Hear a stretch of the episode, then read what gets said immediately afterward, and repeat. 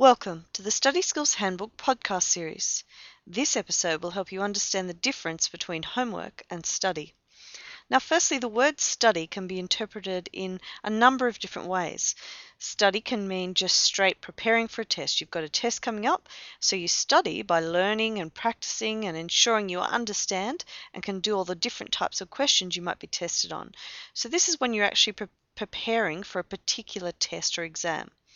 However, in our concept of study versus homework, study can actually have a much broader meaning. It doesn't mean specifically preparing for a test that might be in the next week or so. So let's explore this concept. In primary school, life was different. You just did the work your teacher told you to do. So if you had homework, you did it, then you stopped. If you had assignments, you did those, then that was it.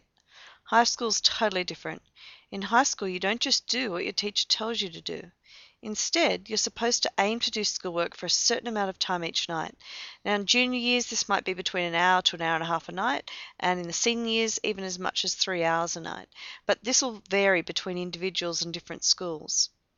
Lots of students, though, take a long time to realise or even accept that this is what you're supposed to be doing in secondary school. They just do their homework, do their assignments, and then they stop. And this is where the general concept of study actually comes into play. In secondary school, if you've got no homework or assignments, then you're supposed to actually go looking for what else you could do to help improve your understanding of what you're learning at school. And it's this that's often referred to as doing study.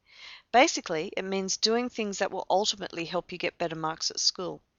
So each night you do your homework and assignments first, then any spare time for the total time that should be allocated for schoolwork is where you do some study. Now, this might mean going back and reviewing what you did in class over the last day or even over the last week. It might mean doing extra questions on areas you find difficult. It might mean making study notes so that they're done for when you get to any tests or any exams and to help you understand. It might mean maybe doing questions from an additional textbook or a study guide. It might be even making flashcards on a topic. What it means is that you make the decision to take responsibility for your learning. You go looking for what else you could do that would help you improve in your subjects. And this is what teachers mean when they talk about doing some extra study on top of the normal homework. Plus, we all know that when we review work on a regular basis, that really helps for us to understand it and to retain the information. Now, if you have any questions, or you'd like to leave any feedback, comments, or ratings for this podcast, just go back to the podcast page and click on the link for that podcast. You might even like to record your own MP3 file explaining your perspective on the whole school school homework versus study and submit it to us via the competitions page, possibly win the iTunes voucher for the month. All the best for your studies, and please join me again for the next Study Skills Handbook podcast.